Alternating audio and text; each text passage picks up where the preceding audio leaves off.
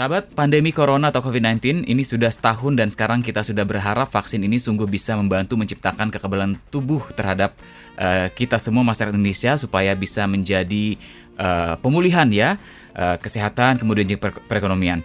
Dan di awal Maret ini ada sebuah kejutan yang dilakukan oleh pemerintah Presiden Amerika Serikat Joe Biden dengan peluncuran stimulus nilai 1,9 triliun dolar atau 27.333 uh, triliun rupiah apa artinya stimulus ini bagi perekonomian dunia dan khususnya terhadap Indonesia?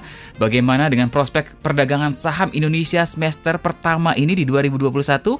Kali ini saya sudah bersama dengan expert di bidang saham, Miss Ellen May, founder EM Trade dan juga Ellen May Institute dan kita akan bicara tentang upside and down dari stimulus Joe Biden untuk pasar saham ya.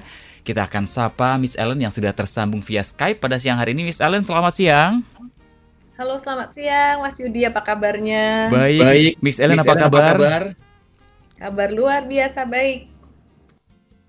Oh, Miss Ellen, uh, mungkin yang perlu kita ketahui adalah bagaimana nih update kondisi pasar saham yang saat ini ada dan kemudian proyeksinya ke depan, apalagi terkait dengan stimulus Joe Biden. Apakah ada dampak positif atau justru sebaliknya bagi pasar saham di Indonesia, Miss Allen?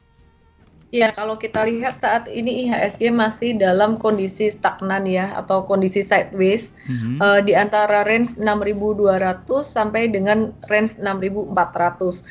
Uh, untuk